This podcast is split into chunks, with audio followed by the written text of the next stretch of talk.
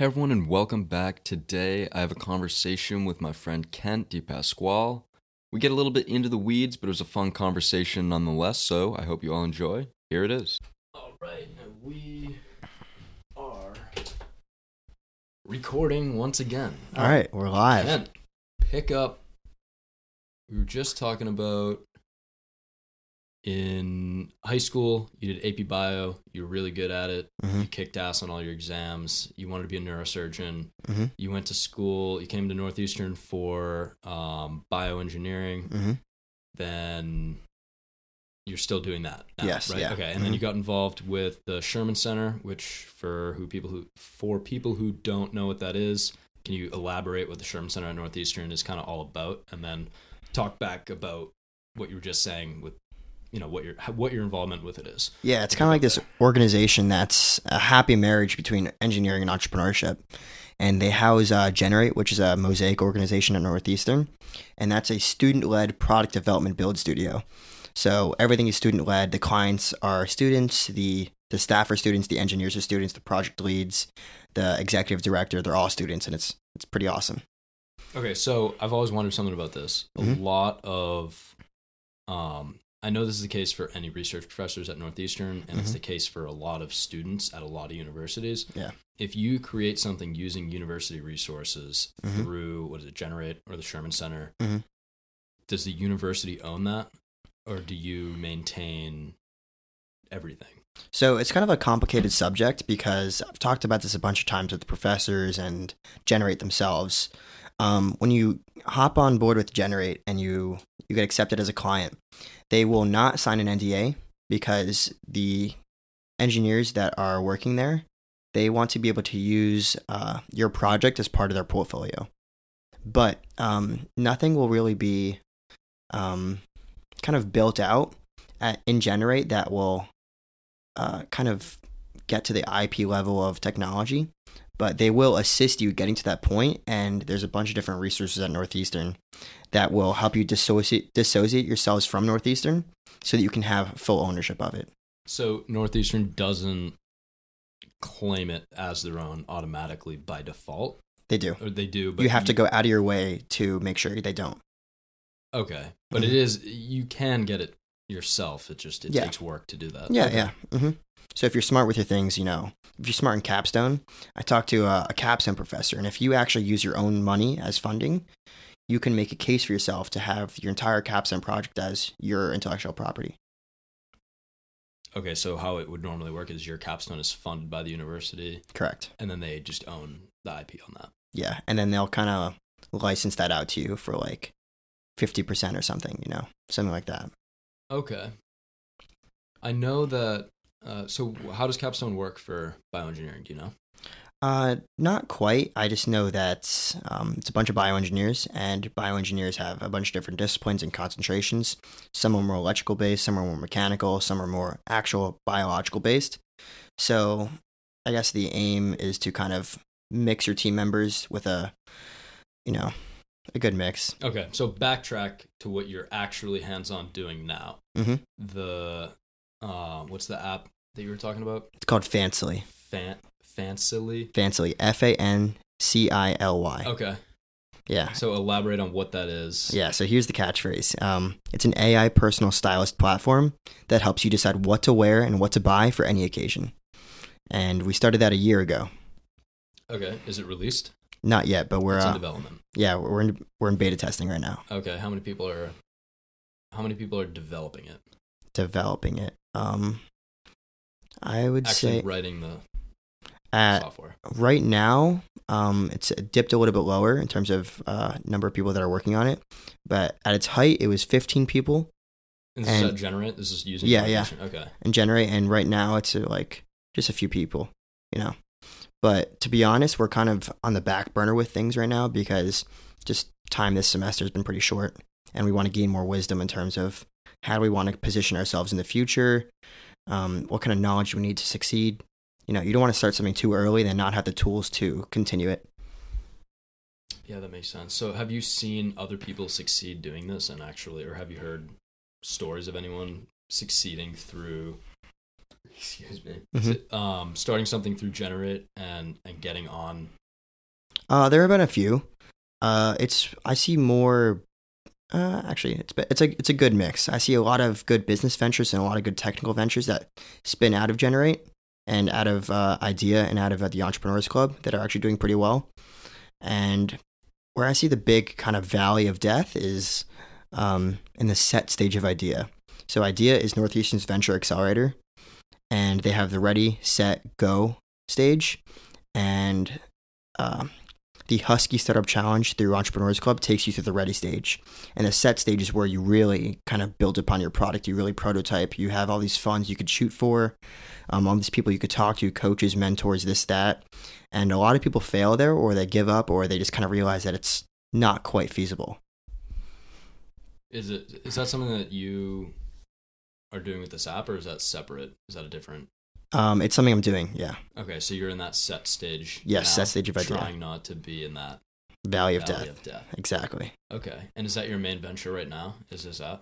Uh, yeah, I would say so. I'm doing some research on the side and just some small projects, but um, that's the main thing on the side. Okay, so talk a little bit more about it if you have more to talk about. Kind of what ultimately, you know, what kind of people do you see using it? Yeah, I mean, give the spiel. the spiel. So, let's see. We envision young professionals to be using it.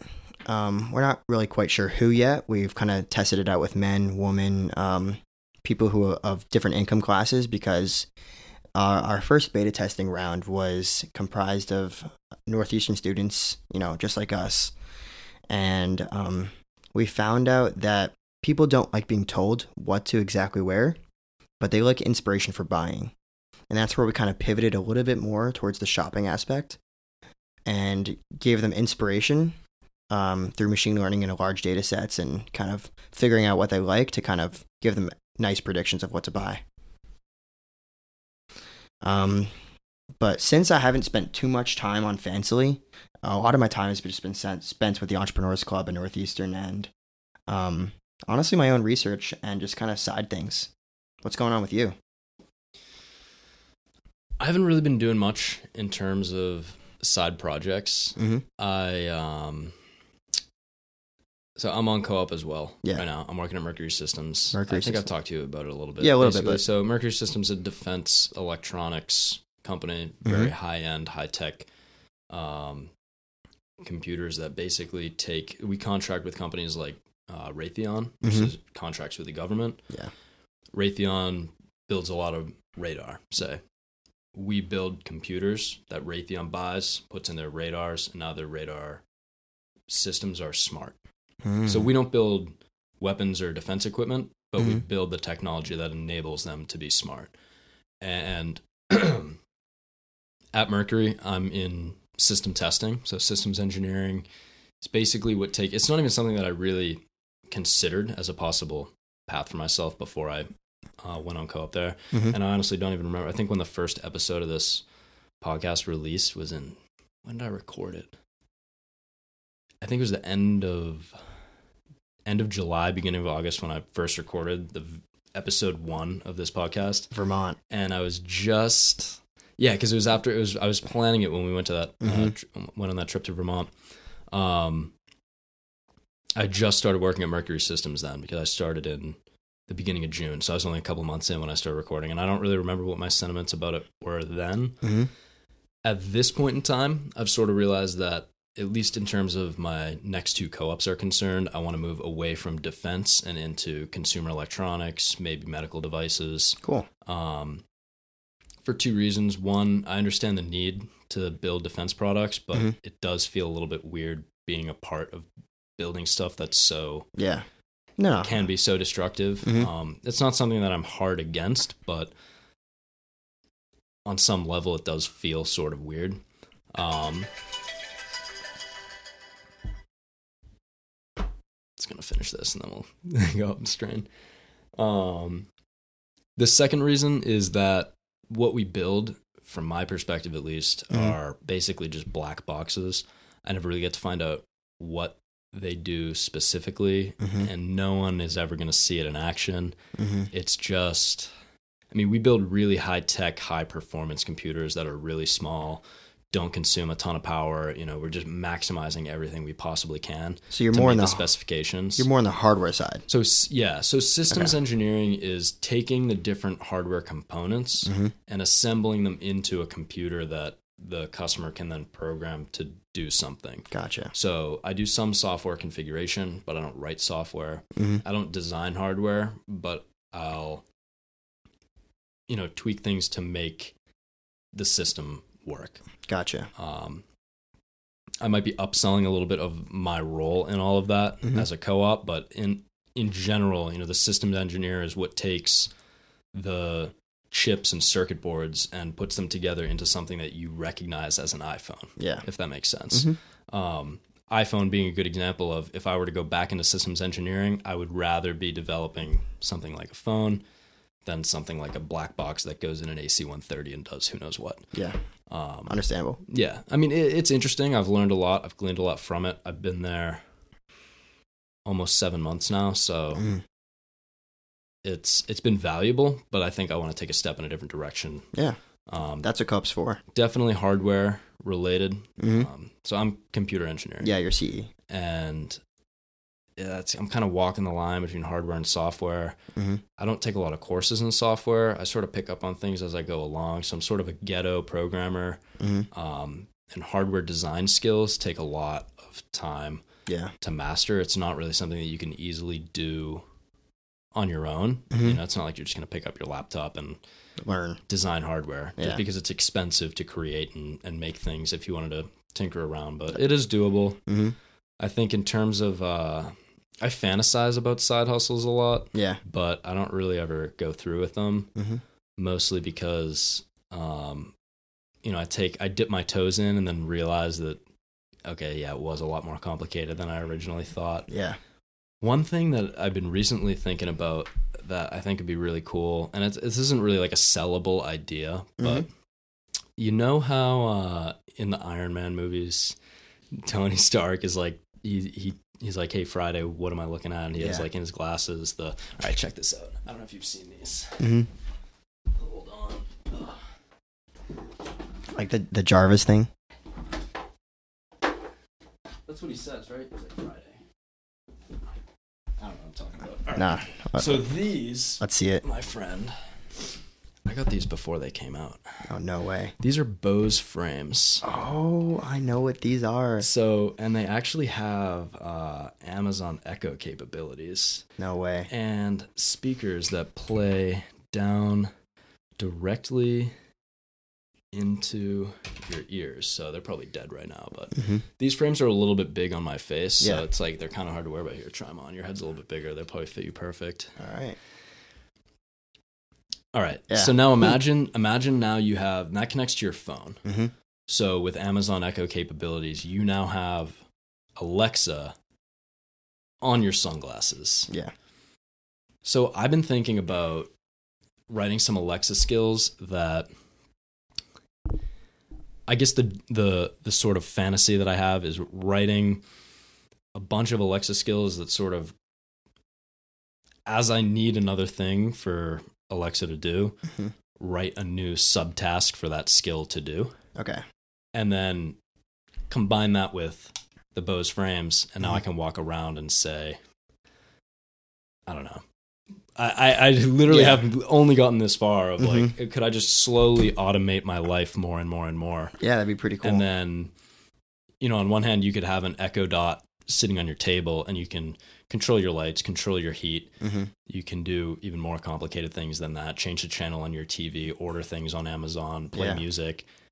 Um, I, I would. look by up the, the way, weather, search things. So now imagine you're walking around with it. There's already apps on this that use it has a uh, what is it? An eight-axis accelerometer or something, Mhm. which I don't even know how that helps you beyond. honestly, you. anyway, so it can tell you. So with GPS it, and the accelerometers, it knows where you are, what you're looking at, Mhm. and there's an app that you can look at a store and ask it what is on the menu at that restaurant. No and way. it will search it up and find it for you. That's so cool. Yeah, so I mean that capability being in these glasses stacked with the Alexa capabilities that you can easily write on Mhm. your own. But No, that's that's fair. then again, That's you got to get some kind of proficiency with it to make it work. So, Yeah.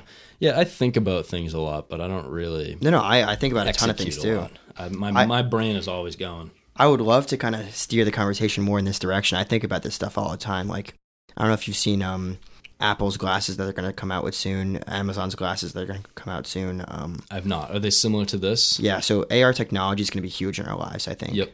Um, and it's just going to be so revolutionary. It's going to, I guess, increase the bandwidth in which we communicate with electronic devices.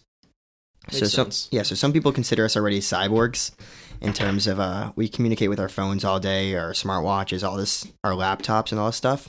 And what really stops us from um I guess being more efficient or doing more things with it is the amount of uh, the the limits of interactions that we can perform with our device. And with AR and all these uh and AI even and uh all that kind of stuff, we're able to do a lot more cool things, which is really cool. It's going to unlock a lot of cool stuff. Did Apple announce their AR glasses? Um, I'm not quite sure, but I I, think it might be rumors. Okay. Yeah.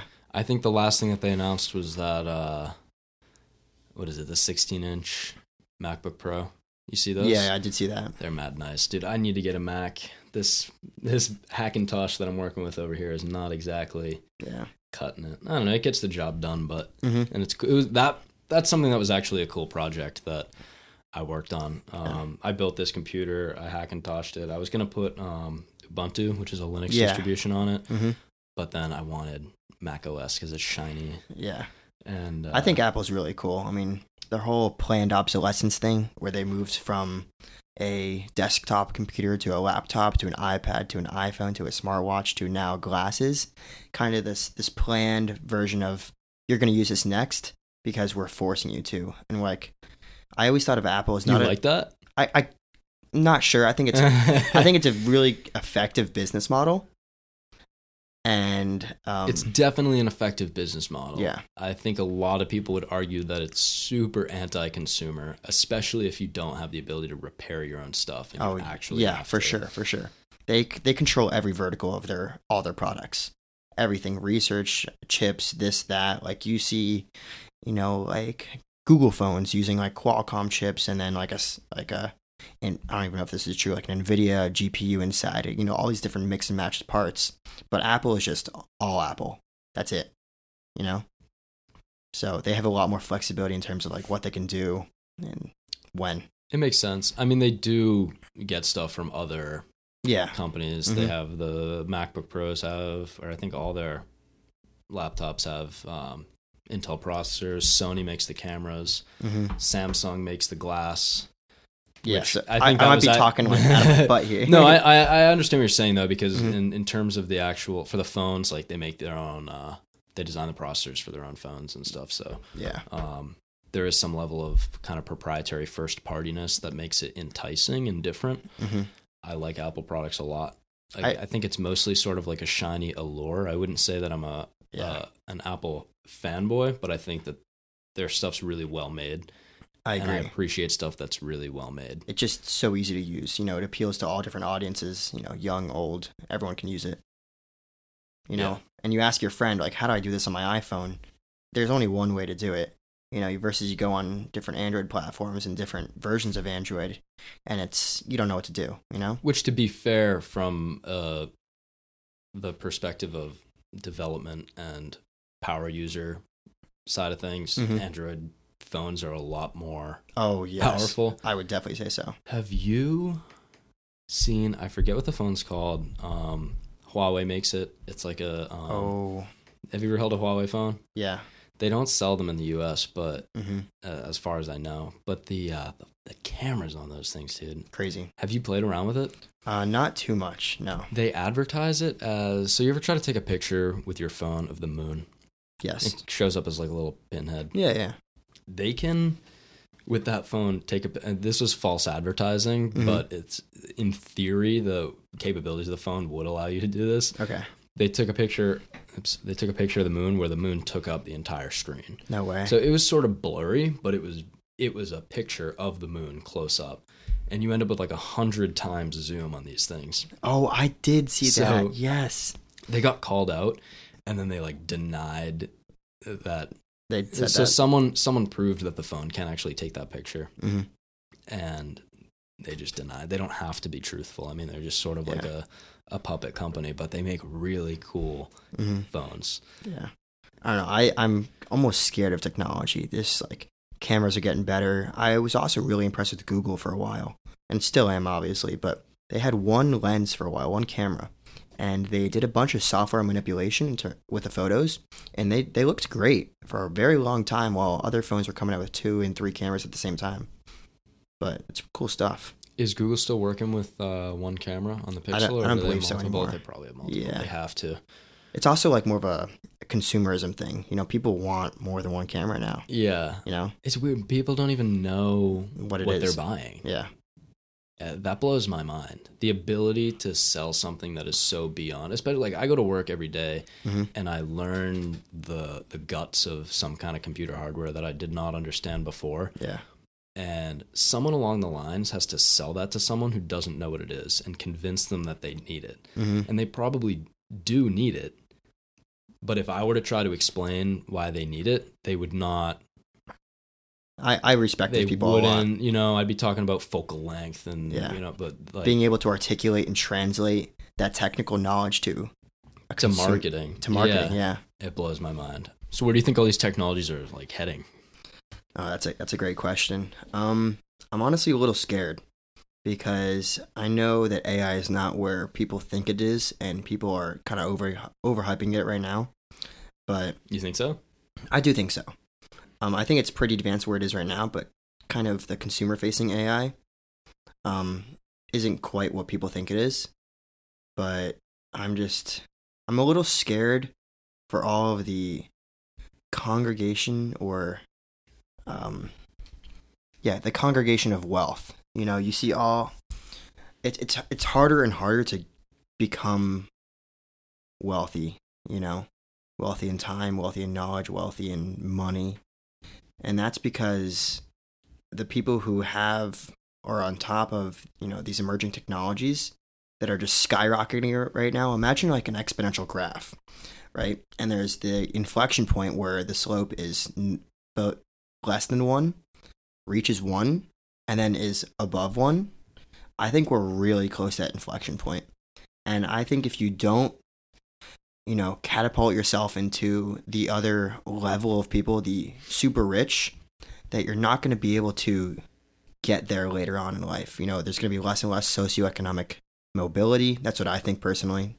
Um, and I kind of am motivated by money, yes, but also just personal endeavors because I want to protect myself with this bubble of people and money from, you know, kind of the, the terrors that I almost envision the world going to. The terrors or the tears? The terrors. The terrors? the terrors. what what kind of terror? Like technological terrors, Uh, climate ch- terrors? A bunch, yeah. I would Yeah. say, you know, first first of all, technological and lifestyle. Um, I think the the big companies are going to find a way around this, but I think people are going to live, be living very, very hand to mouth. You know what they work for it comes right out of their Netflix subscription, their this subscription, their that, this, you know, all this kind of stuff, and they're just going to be living these almost robotic lives where all these big players and big companies are controlling their lives, every aspect of it, and they have nowhere to go. You know? Do you think that I mean there's there's probably a lot of people that could hear that and sit and listen and say, you know, like I'm I'm listening to this podcast on Spotify, a service that I pay for monthly automatically. You know, that isn't that isn't Spotify then a culprit of that I would, I would say so. and subscription stuff? hmm So at what point is it innocent entertainment and at what point is it more than that? That's a great question, and um, I thank you for being the devil's advocate because not a lot of people have the guts or you know the kind of the mind power to even think about that. They're like, oh, oh yeah, cool. Oh, wow, I'm scared. You know, but um, it's it's a difficult it's difficult to articulate what I really want to say. a but little closer to the mic there. Mhm. but it's, there, there's a fine line, and it's it's also a fuzzy line. But I just envision different companies controlling different aspects of your lives, and it's going to seem innocent, but beneath that, you're just a a money pit. Not I money definitely, I, I see what you're trying to say. Right, I get when you say control. I think that has a negative connotation, and, Mhm. and it sort of pushes me to think like, oh wait, like I have Netflix, a Disney Plus, a Hulu, Apple Music, or Spotify, or whatever. I pay for iCloud storage to back up my phone, like all these subscription things that I'm just consuming and constantly spending money on. Is it you know am i am i part of that am i feeding into that am i being controlled it seems like something that you wouldn't want happening when someone says that to you i think that the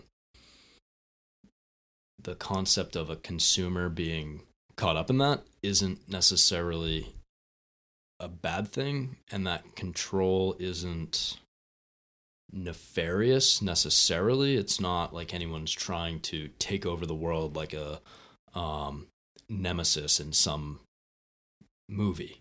Mhm. but the influence is there. The power is there. Whether or not it's used for the wrong reasons still takes away this freedom of choice i think I think um, well, that's that's a great point, by the way. I think it's impossible to not use it, not I guess, uh, excuse my language, but fall victim to using these services. I think it's completely impossible to ignore these and not even use them.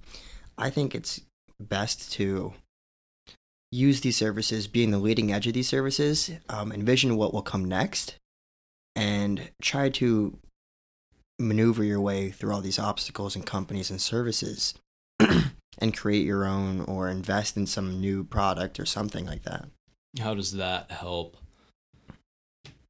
avoid the pitfalls of if any like what what pitfalls in day-to-day consumption are there What pitfalls could you? just where do you see so when you say you're scared what are Mhm. you scared of I'm scared of my life being, um, seeming like it's in my hands, but not really.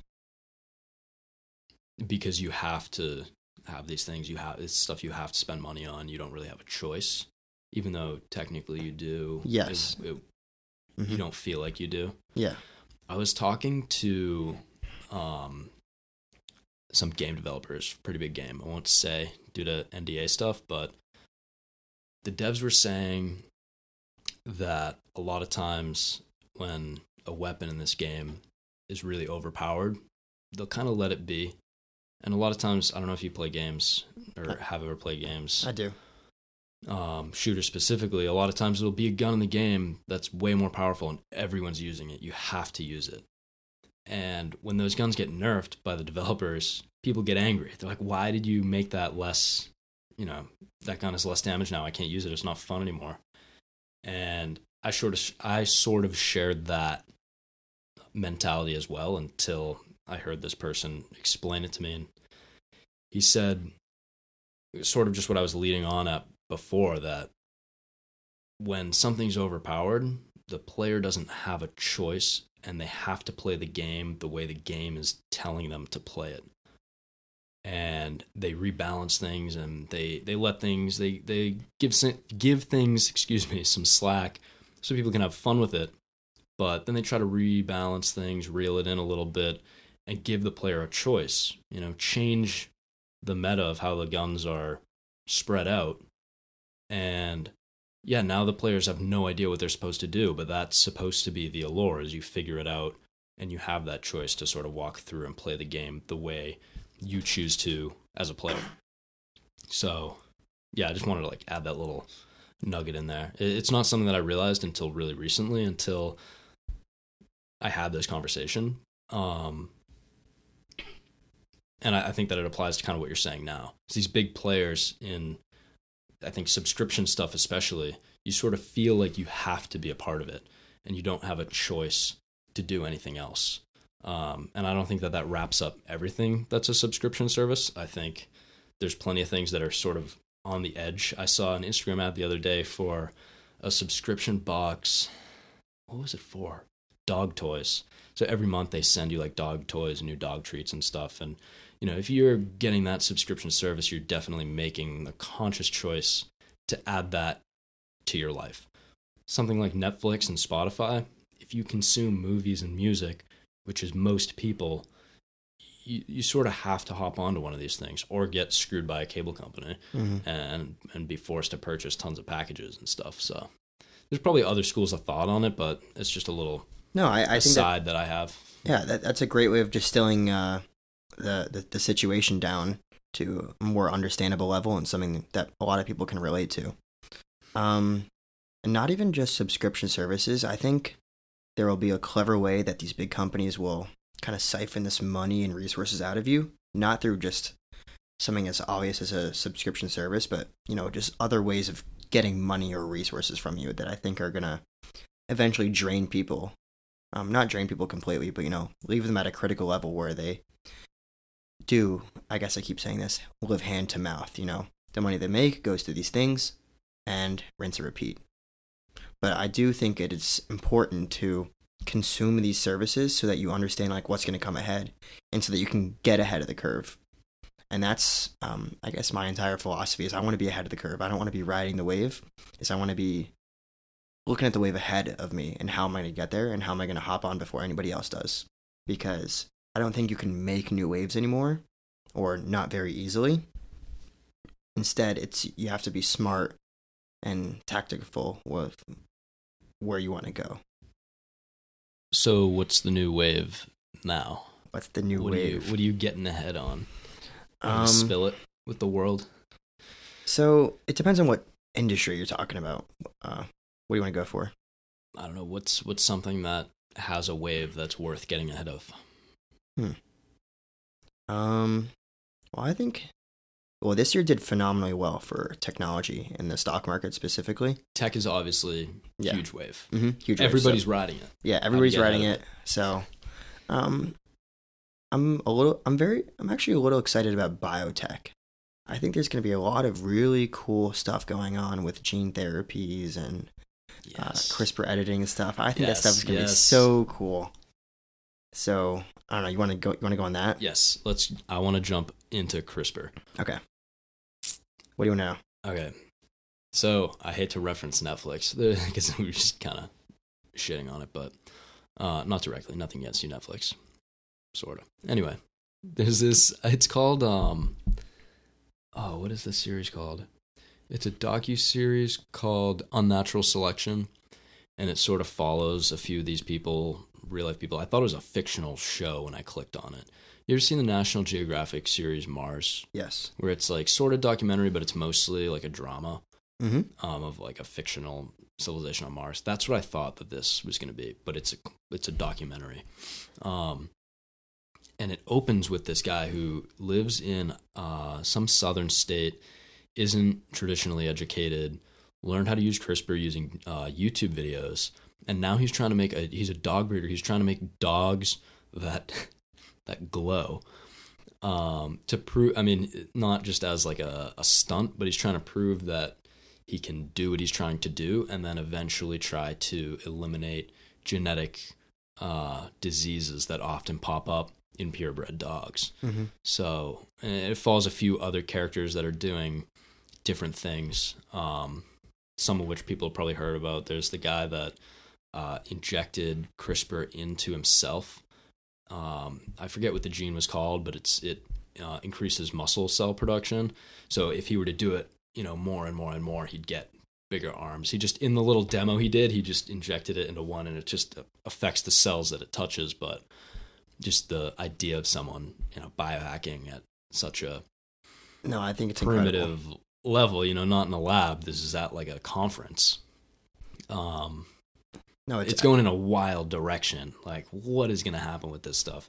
It's been around for, you know, sort of a while in the scheme of how fast things are going, but in the scheme of how long we've known about genetics, not that long. Like this is this is new, Yeah, it's and it's fairly new moving stuff. fast. And I think with the combination of AI being able to scrape through, um, you know, I want to say like quadrillions of amino acids to figure out what affects what and correlate these different um, genes to different characteristics within um, organisms, I think we're going to be able to do a lot of cool things. And it's it's crazy. Just if you take a deep dive into biology and CRISPR and all this cool stuff, you can do a lot. You know, I think that we're going to see. You know, everyone's kind of worried about mutant zombie animals and like crazy strong bears getting released into the wild. CRISPR, some psycho genetically modifies something they weren't supposed to. It escapes the lab and, you know, mad scientist style horror movie result. I think that the there's always sort of a, a surprising reality that comes um, behind emerging technologies, and I think we're going to see. I mean, we've already seen some pretty big steps in the medical field with CRISPR. Um, I think the first big bucks to be made on it are going to be something stupid, something faddish, and like how, I don't know. Like imagine an anti-aging pill.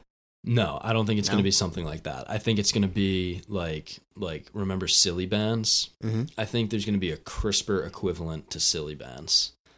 Something that's just stupid and makes a ton of money. DIY genetic engineering, you know, like Make your hand Uh, glow on TikTok or a kit you buy that you can stab your dog with it and now your dog, you know, barks an octave higher or something just silly and stupid that comes out because the technology is not expensive. The research is expensive and is the cost of doing that research is exponentially decaying. Mhm. Um, the first human genome cost millions or billions, billions. Yes. to sequence, and now you can do it for a hundred bucks. It's, the sequencing costs way less than that. hmm I think from uh, what is it, 23andMe, you can get um, for either fifty or a hundred bucks. You get your um, ethnic background, and then for twice that price, you get your um, The breakdown. you get the the disease vulnerabilities. But they're sequencing all that anyway. Doesn't matter how much you pay. It's probably costing them $20 to do that. Yeah. uh, including the supplies that they're sending you. And you know what's that going to be 10 years from now when ancestry.com dna or whatever the first website that was selling these boxes that do your dna first came out the cheapest one that you could do is 100 bucks and now you can do it for far less than that Yeah. and I, that was what five maybe 10 years ago no. Yeah. Um. 10 years from now it'll be you jesus christ My bad. 10 years from now it won't even be something that you pay for everyone will just be sequenced at birth Yeah. Uh, Uh, I don't even know. that's a wave I don't even know where you could stand on that wave but no. That's that's a wave. how do you get ahead of it How do you Tell get me. ahead of it? How do you get ahead of the biotech wave? Um, I think a company that's doing a really great job with all this stuff is Ginkgo Bioworks, and they're founded by a bunch of MIT PhDs. And one of the co-founders there, um, I believe is Tom Tom Knight. I think it's Tom Knight. And this guy, um, well, we actually had Reshma Shetty, one of the the COO of uh, Ginkgo Bioworks, and also an MIT PhD um, come in for the Entrepreneurs Club, and she was talking about one of their co-founders, Tom Knight, and this guy practically invented the internet, and this guy was ahead of every single wave that there was. So he was a super electrical engineer, you know, helped pioneer the internet. Then he got bored of it and started going into biology because he thought that biology could be programmed, and he was right. And for a very long time, they have been trying out different markets and different products that will actually, um, you know, go somewhere. And I think they're going to do some pretty cool things. They're trying out a ton of different products. do you know what's on the horizon or projects they're trying stuff they're getting into stuff that got hinted at maybe or Um, not too much, but next time I come over, um, I'll talk about it more. But I do think that they're going to figure out aging somehow. I think that they're going to figure out how to stop telomere deterioration. yep Um, I'm sure you're familiar with that, I'm right? familiar with it. Yeah. So basically, explain it for people who don't know. Just sort of like a explain like I'm five. Yeah. kinda. So your DNA has imagine it as a line, and at each of the endpoints um, are called telomeres. And telomeres are kind of these caps of repetitive amino acids um, that are there so that when you get older and your cells uh, divide, multiply and divide, a little bit breaks off each time. And there's not really a way to stop this process. And so you have these built in caps from when you're born that eventually kind of wear away. And as you get older and older, the caps are gone and you start eating into your real DNA that matters.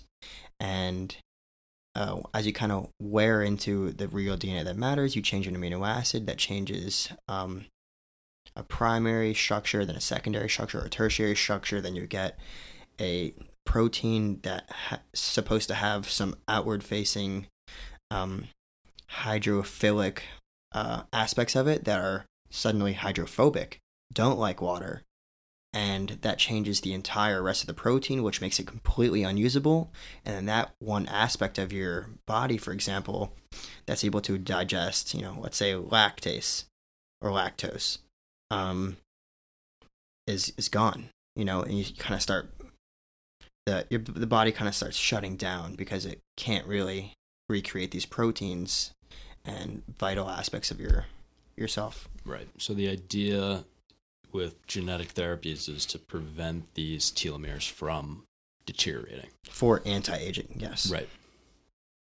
But uh, I think what how they're really going to pioneer this path is by solving a lot of um, terrible diseases. I think that's how they're going to kind of pave the way in that direction. Get gather more knowledge, gather more, uh, get get get the public behind it, and eventually go down that direction where we're you know become more cyborgs where we develop um, people who are running faster thinking faster you know jumping higher all that kind of cool stuff and then that kind of brings in the issue of the ethics Yeah. you know I, I think like obviously the the big thing is what do you do about competitive athletics once you have people like that coming onto the scene? Hmm Do you exclude them? Do you make it a know, let them separate event make it a separate event? I don't know. What do you do when it's the first person to do it though? You can't make it a separate event. It's it's a weird and really hard question to answer because on one hand, one of the guys in this uh, Netflix show that I was just talking about earlier, um, Unnatural Selection, his it was the guy that injected the uh, CRISPR into his arm. His deal is that he wants CRISPR to be something that's accessible to everyone. Because, like I said, the technology is not expensive. The, there's a lot of research that goes into it that's obviously very costly, but there's a huge barrier to actually executing um, CRISPR technology on a living organism. His spiel is that if the resources are brought to everyone and it's open to everyone, everyone can run faster, jump higher, you know, be whatever they want to be. Uh, you still run into ethical issues even if everyone can do it without a high cost barrier to entry. Because what types of people are going to be created from that? Are popular opinions going to become popular reality? It's a dark path you could be going down, yeah very dark. But there's a lot of stuff that can be fixed. I, I think we're a little bit away from you know running faster jumping higher because there's so many different aspects of your dna that control those specific factors. But um i think we may be heading in that direction. We're definitely heading in that direction because there are definitely people that want that to be the end goal. yeah and I, Intelligence, I think it's almost looks, necessary you know imagine going to mars you know spacex. Our current biological setup is not suited for mars. Our bone density our muscle density is not suited for mars. People who go into outer space come back um completely i guess not malnourished but you know their bones are brittle. They have no muscle mass you know all this kind of stuff. I think that'll be a cool way of allowing us to kind of colonize other planets I think so too. Uh, I mean, you still get back to the ethics issue though, because you're talking about genetic engineering, which is a science, and colonizing Mars, which in the beginning, getting that set up is a very science driven task. I mean, a lot of industry interested as well, obviously, but actually accomplishing living there is led by a scientific approach. Mhm. So you're sort of throwing ethics out the door either way. Like, yeah, you're going to Mars, you want to have the best possible biological people colonizing Mars. So you're going to use this other corner of science to genetically modify them to become stronger and lower gravity. You know what I'm you see where Mhm. I'm going with it? So like yeah, it's useful in that sense, but it's not more ethical. It's just a reason to throw ethics out the window. Yeah. I don't know. I think it's going to be a big, big issue for when it comes along. You know, we already have CRISPR babies. You know, What's Ah. the story behind that? I'm not quite sure. In China something secretive? 2 I'm- babies born. I'm sure we have it too. Yeah, In I, I heard States? they. Yeah, for sure. Um, someone has definitely gone behind someone's back, or you know, even have approved plans and organizations doing this stuff. But I heard that they died, but I'm not quite certain. So don't hold me to that. This is super rumory. yeah, very rumory, but I'm not surprised that countries are doing this. If countries are doing this, Yeah, no, I wouldn't be surprised either. I know, um, I don't know, the United States is pretty strict about what you can do legally. Obviously, um, illegally, you can do anything you want. So there's not really any restriction about that. Um, I think in some countries, it's there's just no laws preventing it. So any crazy scientist with a idea and a lot of money can do whatever they want with Mhm. genetic engineering. I don't know. I don't know. What do you like? It's a tough game to play. Mhm. On the bright side, are people's day to day lives going to be affected by it overnight? Probably not. We're probably not going to have a 28 days later style zombie apocalypse where everybody's running around killing each other uh, tomorrow. How can people? How do you think everyday people will be able to benefit from it? Not not about just genetically modifying offspring, but do you think people will be genetically modifying themselves on the spot to kind of? Um, I mean, we already sort of see it with like stem cell therapies and stuff like that. Do you think that uh, CRISPR and genetic modification of in place cells in in like a uh, therapy, physical therapy? Um, I do think so. Yeah. Um, I think there's almost limitless possibilities of what we can do with all the emerging technologies and combining technologies from different sectors, as you were talking about. But I don't know. I you brought up a good point of uh, illegal and illegal activities, and you know, um, maybe China's supposed to be doing this or not supposed to be doing this, or somehow it got let out, uh, maybe almost purposefully, because that's that's pretty big news to let out somehow um, or some kind of publicity or something. But it's crazy. It, I I stay up for hours at night just thinking about how complex our world is and where it's gonna go. Do you have any? Are there any? Um, how do I say this? Are there any things you're staying up all night thinking about that you have like a, a prediction of how it's gonna? It seems like with CRISPR, it's anyone's guess as to what direction it's gonna go into. We could save the world with it. We could ruin it. Are there any technologies that you're like, this is the future of this? Aside from apps that decide what you want to wear. Um, that's funny, but uh, not quite yet. I definitely come back gather uh, gather my thoughts on the podcast again some other time. But I guess another idea of what I think is going to come along the horizon is um, other countries. I don't think the the U.S. is going to be, or even now, is the dominant superpower in the world. I think, um, you know, the Eastern Hemisphere is doing incredible things.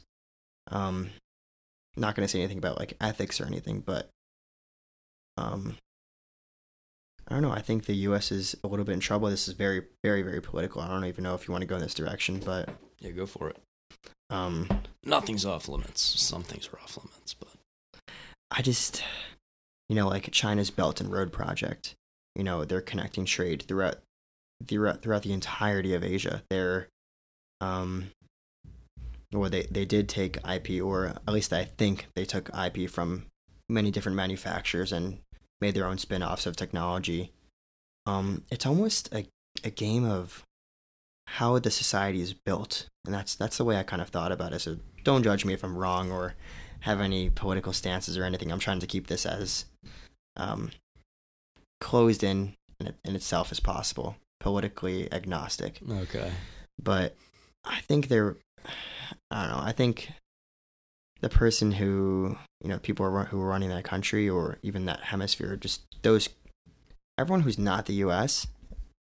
Um, they're playing the long game. You know, I feel like they're gonna win, and I don't know what they're gonna win or when or what that even means, but I feel like they're gonna win, and I I'm scared. See, I I don't know if this is an unpopular stance. hmm I really don't think that things change that fast. And don't get me wrong, they do change that fast, but growing up in the fastest period of any type of change ever,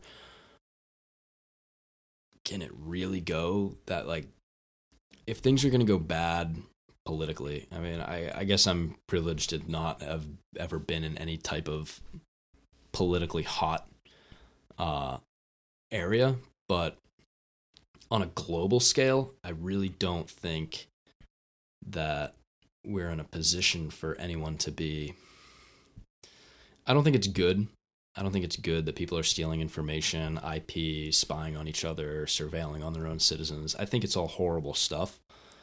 Um, I think that everyone's day to day life is relatively unaffected,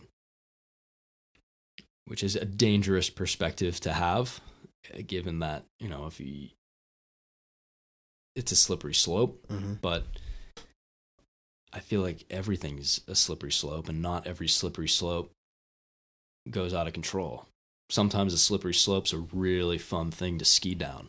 That's a good point. You know what I mean? That's a good I point. I think from a technological point of view, I um my my unfiltered opinion on it is that all technological progress is good.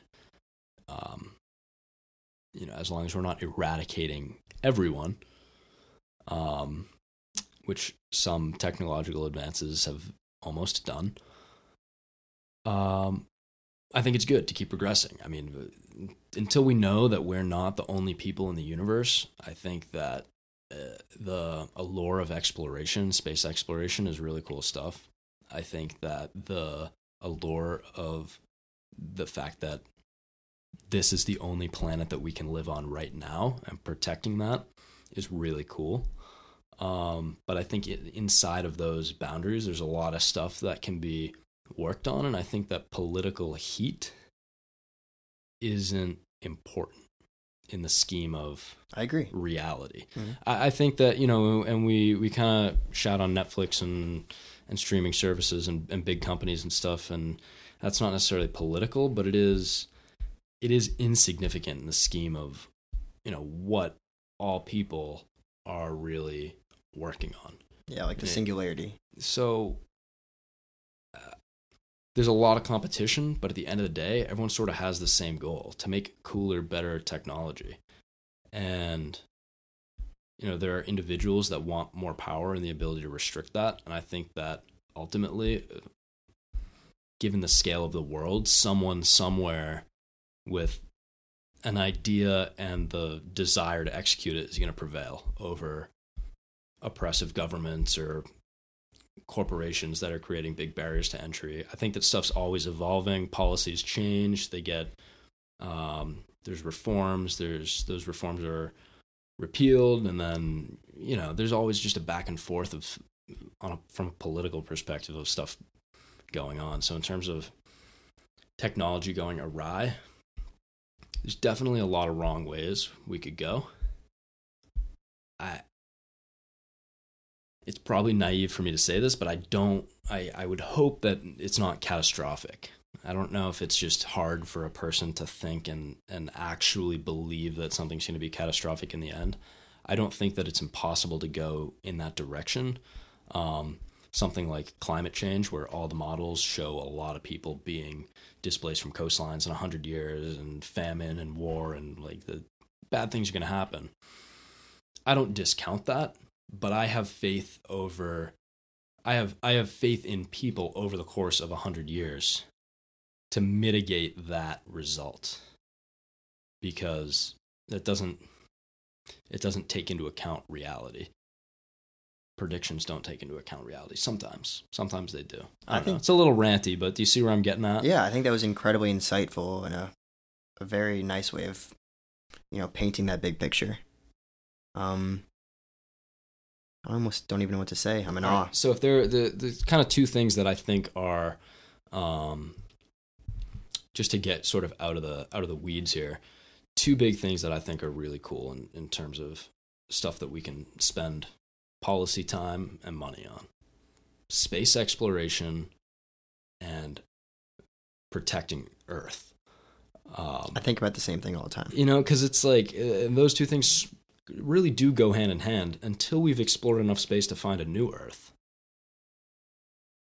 We need to make sure that This Plan okay. A is still in good shape before we put all our. Uh, Eggs in Plan B. yeah, but Plan B isn't even real yet. You know, it's like you Not go to the close. casino and you go to play roulette and you throw all your chips in the air, hoping they land on a number that's not on the board yet. hmm You- Those are your odds right now. Yeah. Mars has a has a potential to have some kind of small colony on it, but it's we're not migrating there anytime soon. So I think that those two things really go hand in hand in terms of stuff that's worth spending time on. In the meantime, you know, you got your day to day life. You got to graduate school, get a job, make some money, save for retirement, maybe have some kids. It's part of the system. You know, uh, yeah, it, it is part of the system, but you know, I, I think that there's the ability to focus on all of those things and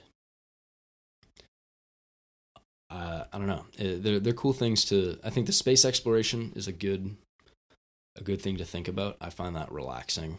The the just expanse of space. I just finished reading um, Neil De, one of Neil deGrasse Tyson's books. Which one was it? It's not his latest one. It was Astrophysics for People in a Nutshell. Ah, Um, his latest one's called Letters to an Astrophysics. I'm Letters to an Astrophysicist. I'm probably gonna pick that one up too. But the first one was pretty good. Anyone who doesn't have any sort of grasp on what it is. what what there is if you look up, um, it would it's definitely a good read. If you have basic knowledge, that's pretty much what it's covering. Is stuff that if you've if you've listened to ten Morgan Freeman narrated documentaries on Discovery Channel, you probably got all the information that's in that book. But it's definitely cool to like think about Yeah. Exploration and space and astronomy. Yeah, just to take the conversation in a few directions, and I don't know how we're doing on time or anything. We could stop and And we got as much resume. time as we want. But um, one thing I think is incredible is the ocean. We haven't really explored the ocean at all. We're exploring more in space. Did you Um, listen to my episode with uh, Jenna? I did not. um it's not really ocean exploration but so she was on uh she has a nonprofit called save the blue Yeah. and the the first like thing that they did was raise money to buy new satellite tags and then they went out with a crew in the Pacific Ocean and they were the first crew to geo like satellite tag whale sharks Wow, and, and track their migration patterns. that's It's a awesome. cool episode. Yeah, good for Check her. it out. You don't listen to my podcast? Um, I listen. What? to That's why I let you on. here. no, I'm just playing. Um, another direction is, I guess, plastic. You know, every bit of plastic we've ever produced is still here. It just gets smaller and smaller. So we've got to figure out uh, something to do with that. You brought up the environment issue, uh, big issue. Um, I think a lot of crazy things are going to happen. Maybe people will die, famine, all these crazy things. And um, I guess it's important at the end of the day to think about all these things, but also it's not a defeatist attitude, but kind of take a step back, relax, maybe kind of realize that you don't have a huge impact on where the world is going and what's going to happen, and also to sit down and just enjoy the ride. You know, Well, yeah, before it kills all of us. Yeah. But talking about book recommendations, one more kind of reply to what you were saying. Um, one book I read that was really powerful was Principles by Ray Dalio, and I strongly recommend that book. And something that I carry with me every day is called one of his principles called radical transparency, and it's the idea of being completely honest in every aspect of your life with other people, yourself, and you'll just see changes in your life if you continue to practice and build these habits. Interesting. Uh, what kind of read is it? Uh, could you could you read it on in its entirety on like an airplane ride, or is it Um, one of those, or is it more of like a sit down and read it before bed for a, a week or so? I would say this the latter. Yeah, hmm takes a little bit more thought to absorb.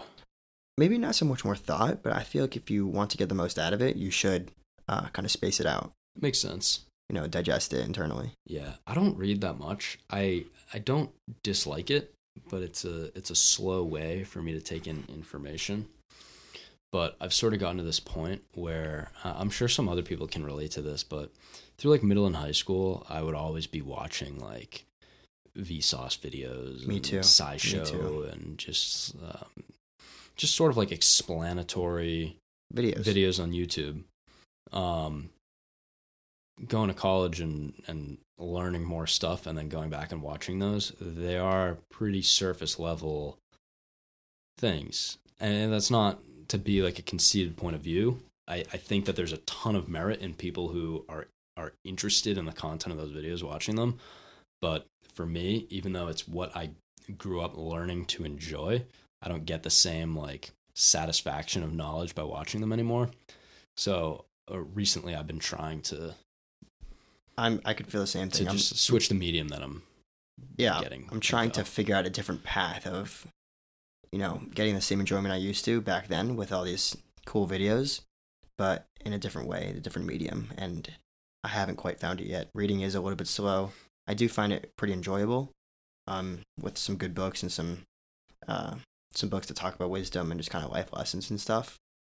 But, um, I think we're getting closer to figuring out that that path. Do you think? Um, do you listen to audiobooks? Rarely. But I think they're I think they're good. I I love listening to audiobooks because same reason I love listening to podcasts. The, my main time that I'm listening to a, a podcast or a book is when I'm doing something else. Um, if I'm in the middle of something sort of mundane at work that doesn't really require a lot of like thought, if I'm not doing math at work, I don't, you know, if I'm just copying stuff from one spreadsheet to another, I'll listen to a podcast, I'll listen to a book, and I can do my work and get paid at work and get through a mundane task that I don't want to do and get information, hear someone speak. I like listening to sort of conversational interview style podcast like this. Yes. Like I, I'm creating the type of podcast that I like to listen to. Um or a book, listening to a book and just you know, especially if there's a good um a good reader. hmm It's definitely a good experience. Um Audible through Amazon Yeah. is a By the way, great ac- great acquisition for them. yeah. Yeah. I mean, I think he does a lot of very strategic acquisitions. I mean, he has to. Yeah. Look at look at what it is. Yeah. what do you expect? But How about uh how you doing trading? trading, trading is fun. Uh, it's kind of goes goes back to the the waves that we're talking about. Yeah. Um, did pretty well this year with technology. My some of my favorite stock picks that I'm most proud of um, over the past uh, few years are Nvidia. I was incredibly proud of that. as soon as I got to the whole like what is Bitcoin thing, like a f- like um in middle school, I used to talk about that stuff at Christmas to my cousins. I'm like, I'm mining Bitcoin, guys. I you love were it. mining Bitcoin in middle school. Yeah. I thought the idea of a cryptocurrency and being rewarded by using my parents' electricity bill uh, could, you know, give me it's profit. easy math, you know. You get Yeah. zero on one side and a lot of money on the other Exactly. side. and it was so much fun. And I was like, wow, GPUs are crazy. I started looking to NVIDIA. It's like, wow, there's a whole gaming market that's using predominantly NVIDIA. You know, AMD's there too, but I was like, NVIDIA's the wave. Um, started putting money that I was just from side jobs and stuff like that into it and um, paid off. Uh, yeah, big time. big time. Um, another one I was pretty impressed with is Salesforce. Um, they're Why do I know what that is? it's a client i forget what it's it's a crm like client or contact something management system and it's a way of uh, basically organizing your clients, your orders, your POs, you know, everything that's going on within a business Okay. in one spot. And it, I think it transformed a lot of businesses. And I was, I had that insight because um, I was just trying to take a look at how to start a business, how like what it takes, and I had this idea early on of like user flow is everything. User experience will win any market, and I thought that they would. So I was like, okay, let's do it. And that paid off too. Yeah. And obviously the That's big great. players, Google, this, that, like, you know, they're just gonna get bigger. Are you ever on Reddit? Uh, I do. Do you know the subreddit Wall Street Bets? I do. I don't read it, but I do. Are you familiar in the past few weeks with these unlimited money glitches on Robinhood? I am. Okay. Mhm. I'm not going to get into it, but basically, there's there's a way. It's not really unlimited money. It's unlimited Margin. margin, which is letting you invest using Robinhood, which is a broker. Um, Robinhood's money. There's a, a glitch to get unlimited amount of margin to invest with. Normally, they'll give you a maximum of like a few thousand dollars. Um, so now, if you have a million dollars, you can do crazy stuff with it, make tons of money, or you can end up in the hole big time. And Wall Street Bets has been kind of uh, it's a subreddit that's been eating this up because they love Yeah. just super high risk gambling in the stock market. Mhm. So I got a little inspired a couple weeks ago. I didn't do this glitch. Um, as far as I know, it's fraud. You can't. Like, Mhm. It's super legal to to do. Um, but I got a little bit inspired to do some gambling in the stock market. So I'm like, all right, I'll take 250 bucks and just like throw it in and see what happens. Um, and I went on a little roller coaster of trading options um, with no research. So I bought, I bought, I shorted Disney. So I bought some puts. They were all like uh, one week expiry dates. Mhm. So I bought, you know, the difference between call and put options. Yes. Put options, you're shorting the stock, you want it to go down. Call option, you want the stock to go up. That's how you make the money. Um, so I, this is right after Disney Plus came out. I'm like, all right, I'll buy a week long put for Disney. I think there's going to be some volatility. I'll just cash out when it goes down, make a little bit of money. no, I I was almost immediately at uh, negative hundred dollars. So I lost three hundred fifty dollars in seconds Mm-hmm. after buying this put option. Um, I had also bought call options in Roku, hoping that Roku would go up. Roku had a nice spike a couple weeks ago, so I, I Mhm. was able to ride that up. Broke even, sold everything, and then I had two hundred fifty dollars again. Nice. I'm like, all right, what do I do with this? Um, what did I end up doing? Oh, so I bought options in. Uh, my cousin texted me. He's like, "Hey, I hear like Canadian marijuana companies are sort of having like a weird struggle right now, but I think in the long game they're going to be good." I'm like, "All right, cool. I'll buy some options that expire in April. Hopefully, a few quarters will do them some good, and uh, Yeah. we'll make some money."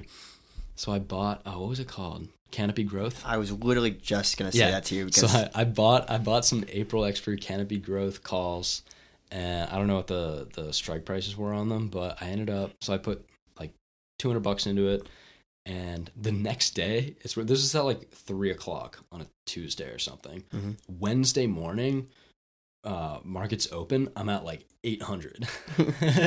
yeah. So then I ended up I ended up breaking even again, and then losing all of it, and then breaking even again, and then cashing out with like four hundred bucks or something. So Mhm. it ended up working out, but yeah, that's my little. No, I think I think it's a my cool game. I definitely I definitely like want to explore options more and be able to use them more effectively. I know that hedge funds use them to mitigate uh, risk, but um, I've been doing some options myself, just kind of uh, month long, week long options that I, you know, make predictions off of their earnings calls and uh, videos and just kind of crowdsourcing information of like where it's gonna go. But of course, you can't beat the market. Um, right now, I think one of the best things we can do right now is just I know you do it. Just put in index funds.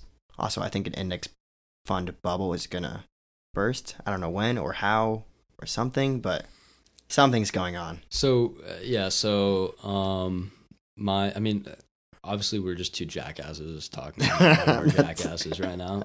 Uh, so I have no credibility whatsoever. Uh, I have two years of experience in and out trading. Like my my net is uh a couple hundred dollars on probably fifteen thousand dollars in volume. so, you know, I'm not a loser, but I'm definitely not a winner. So, just a disclaimer there. But here's my expert opinion. Uh, if you're like 20 now, it as long as the bubble doesn't burst when you're trying to retire, if the bubble bursts when you're 30 and you just keep investing as if you keep a stable job and you're you know whatever whatever bubble bursts Mm-hmm. keep buying keep putting into the fund you know you got another 30 years of recovery for i mean look at the markets from 2008 to now Yeah.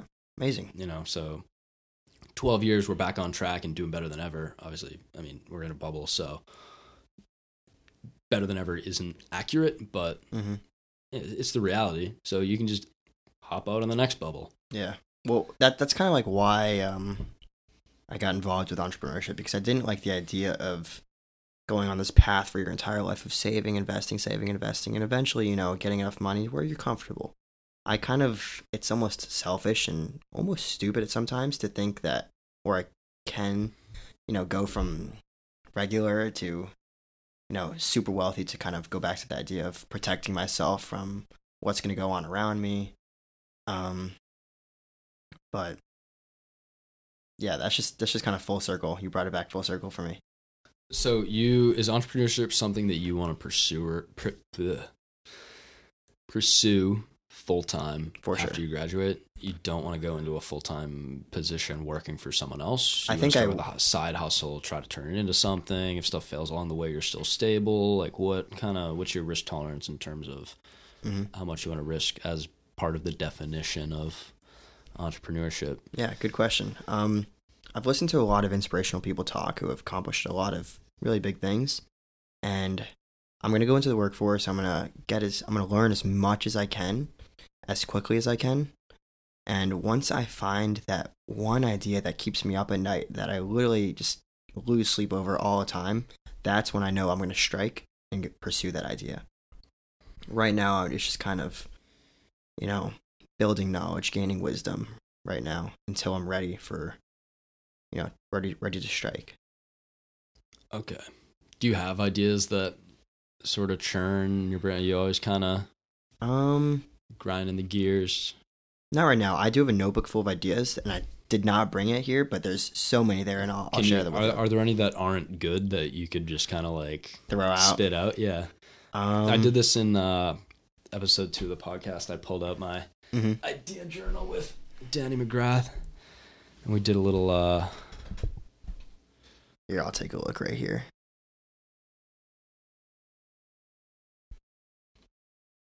Yeah, I got a whole big folder of notes. Um, realtor AI. I was talking about. Oh, by the way, real estate. I think real estate's a great way of also supplementing your investing capabilities and becoming wealth like more wealthy than anybody else is right now. I think it's a great way of just um building wealth, building other assets, revenue streams. Um, another thing I wrote was a book called A Random Walk Down Wall Street. I think it's a great read for you, especially.